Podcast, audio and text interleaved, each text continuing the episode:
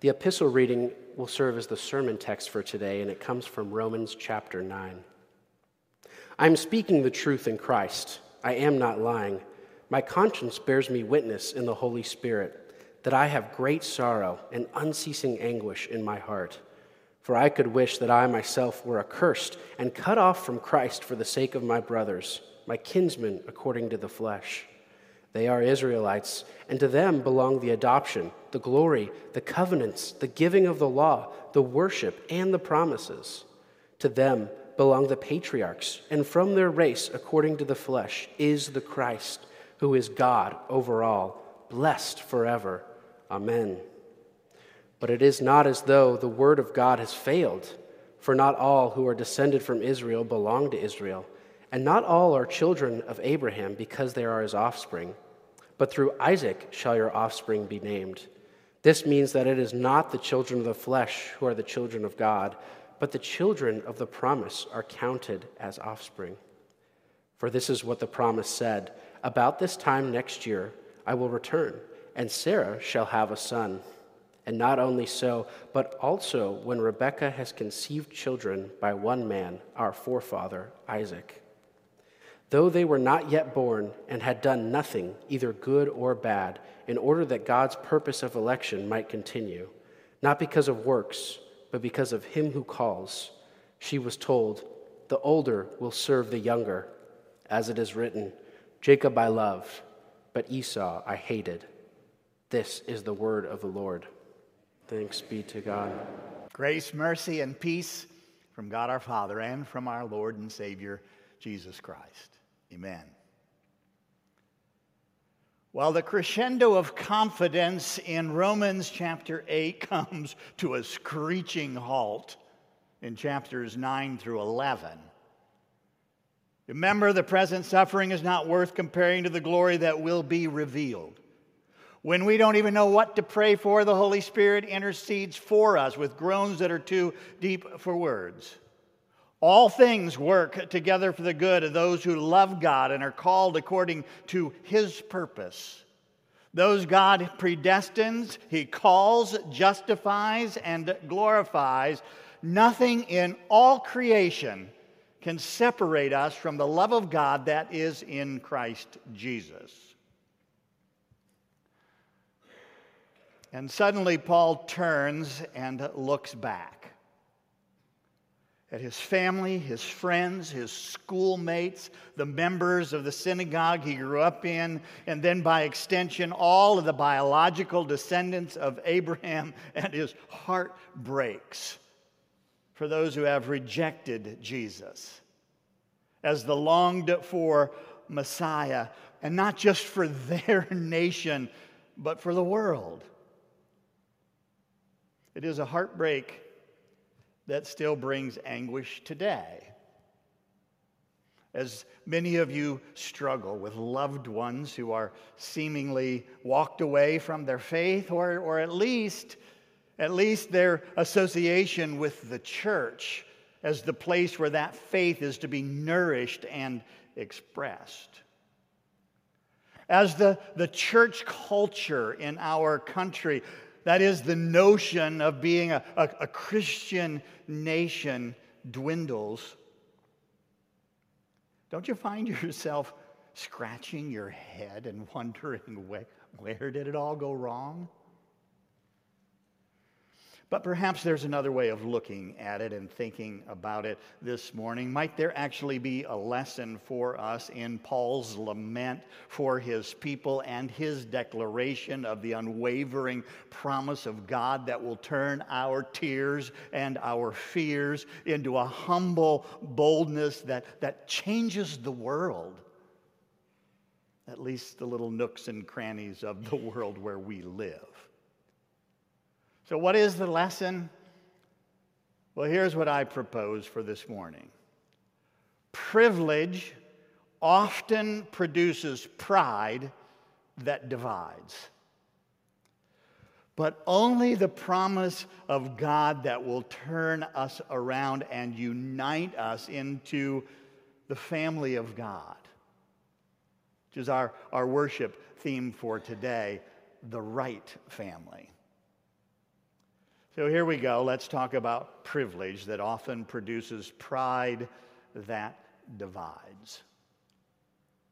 So look, Paul, Paul starts out with a list of the privileges that were enjoyed by the Old Testament people of God, of whom he is one, that is, an Israelite.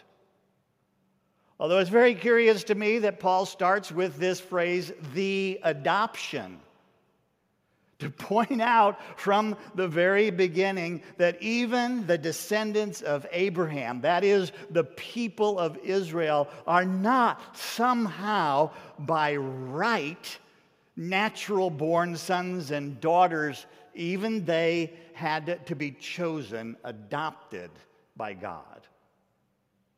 So, we're going to talk about Abraham a little bit more in a minute here, but but think about this God chose Abraham to be the vehicle of his promise to rescue and restore the world. Why? Because he did.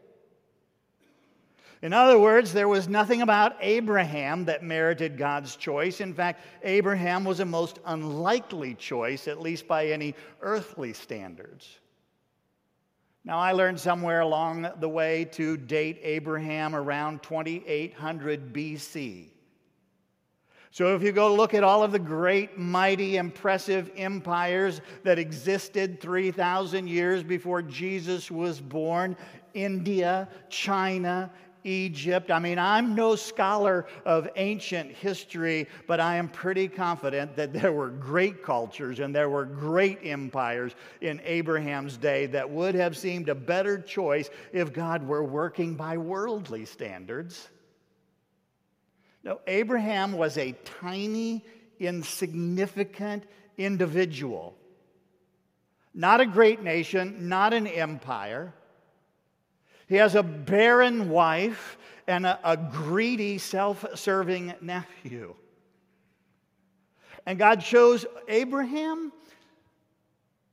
so that there could be absolutely no doubt that what God had planned to do to rescue and to restore his whole creation was solely and completely by God's sovereign power alone, without any merit or any worthiness in Abraham or you or me. We're told Abraham believed and it was counted to him as righteousness. That is, right with God through faith in the right promise of a Messiah. And by that faith, he was adopted as a son of God. The glory the privilege of the glory was the privilege of experiencing the visible, real presence of God in the pillar of fire and a cloud that led them out of slavery to Mount Sinai, and then in the tabernacle, and finally in the temple in Jerusalem. The covenants the covenants are all these various agreements that God kept making over and over again with Abraham and his descendants. Abraham, one of your descendants, will bless all the nations of the world. Several times to the refugees from slavery in Egypt, he said, I will be your God and you will be my people. And with David, he said, One of your descendants will sit on the throne of the kingdom of God forever. Then comes the law, verbally delivered by God to Moses. Then the worship, described in minute detail to keep those people's hearts focused on God's mercy and His grace. And then promise after promise, like you heard in the psalmody for today and in the reading from Isaiah everlasting and steadfast love and then, last but certainly not least, the human heritage. That is the DNA pool, the genealogy of the Messiah, the Christ, who was true God conceived by the Holy Spirit, and yet true man born of the Virgin Mary, a descendant of Abraham. The first sentence of the New Testament is the genealogy of Jesus Christ, son of Abraham. And yet, all of that privilege produced a pride, particularly in the religious elite that came to believe that somehow it was all theirs by right, that it was not by grace alone through faith. And it was a pride that developed into a nationalism that was so intense that when Jesus showed up and posed a threat to their privilege, to their position, to their power, they rose up violently and they killed him. Privilege so often produces pride that divides. Now, we truly do not have enough time to discuss our current cultural divisions. I don't think it's too hard to see, is it? I mean, our national greatness, our prosperity, our power seems to have brought us to a moment of divisiveness that's really kind of hard to see past at this moment. I just spent a week at the National Convention of our Lutheran Church Missouri Synod, which many of you know is, is the name of our national church body. And while there are so many incredible and beautiful things happening in our church around the world, the spirit of division is pervasive. Because, see, this is what sin did to us. That original rebellion against God, all the way back in the beginning. It puffs us up with pride, national pride, religious pride that leads us to believe that somehow, if we just keep chopping ourselves up into smaller and smaller pieces, that we will eventually be whole and pure and united. But here's the critical piece for you and for me, for us this morning. And it is a conundrum. If you can read this text and you don't see the danger in it to yourself, then you may be in real danger. Look, asking the question, have we become like the descendants of Abraham with an entitlement mentality, supposing that we deserve all that we have? And if that doesn't even occur to us to ask that question, we may in fact have become exactly like those descendants. But privilege often produces pride that divides, but God's promise, God's promise produces people united in Christ Jesus and in Him alone. The point is this God's plan and His work to rescue and to restore His creation, you and me, is completely and without remainder His plan and His work from the beginning with no contribution from us. Thank God. Paul makes a very startling and yet brilliant observation that it has always been the promise of God that has the power to bind humanity together into one right family.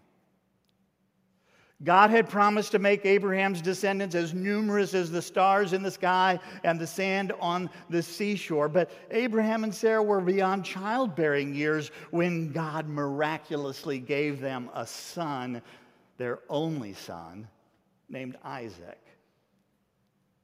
And even Abraham's faith in the promise cannot be counted as his contribution since he stumbled and fell when he decided to produce his own heir through a surrogate mother named Hagar that resulted in another son named Ishmael that only created a whole other set of problems that God had to deal with. It is all God and only God from the beginning to the end. Oh, then, just in case you wanted to argue that, that God was now bound to all of the biological descendants of Abraham and Sarah, but only those through his son Isaac. Paul insists that God's choice of Isaac's twin son Jacob over his brother Esau, who was the firstborn, who by right should have been the heir of the promise before they were ever born. God chose Jacob, the younger son. Now, the last words of this text are a cold slap in the face and easily misunderstood. So let's be very clear that this is, in fact, a Hebrew idiom. That is, it is something that is unique to the Hebrew language that is behind the meaning of these words, and it does not mean hate in the way that we understand that word today. In fact, the best comparison is that Jesus uses this same idiom when he told his disciples that they must hate their families and follow him. It is rather a term of comparison that means to love Jesus so much that every other relationship pales in comparison. Now, can I just say there's a very important lesson in biblical interpretation here as a side note? And that principle of interpretation is this, people, that you cannot make one verse in the Bible say something that multitude other verses in the Bible clearly say otherwise. So the Bible clearly says that God so loved the world that he gave his only son. The Bible clearly says God wants all people to be saved and come to the knowledge of the truth about Jesus. The Bible clearly says that God takes no pleasure in the death of the wicked, but He wants all to come to repentance. And so we can say with all confidence, biblically, that God loved Esau too. And that he sent Jesus to die for him but for his plan of rescue and restoration, God chose Jacob to prove once again that it is not by right of birth, that it is all and only God from the beginning to the end. So, can you please take this home with you today? While our privilege often produces pride that divides, God's promise produces people who are united into one right family by His grace alone. I heard a quote this week that went like this Guilt and shame is idolatry of the past. That is, making something that you have done or that has been done to you the cause of your unhappiness and your insecurity. Anger is idolatry of the present. That's making something here and now the source of your happiness and your security, so that when it is threatened, your pride instinctively rages to divide. Oh, and worry? Worry is idolatry of the future. That is, imagining that we might somehow lose something that we have now, or hoping that we will somehow find something that will finally give us the happiness and the security that we long for. The promise of God is this you have been chosen by grace through no merit, through no worthiness of your own, you have been made a descendant of Abraham in your baptism by being united with Jesus, so that like Abraham, you too are now an adopted son or daughter. Your past is completely forgiven. Jesus had all of the privilege of the triune God, one with the Father and the Holy Spirit, and yet his privilege did not produce pride in him. Rather, he humbled himself and became obedient unto death, even death on a cross, people, so that your guilt is done away with. And your shame has been overcome with the precious promise that God has claimed you as his own.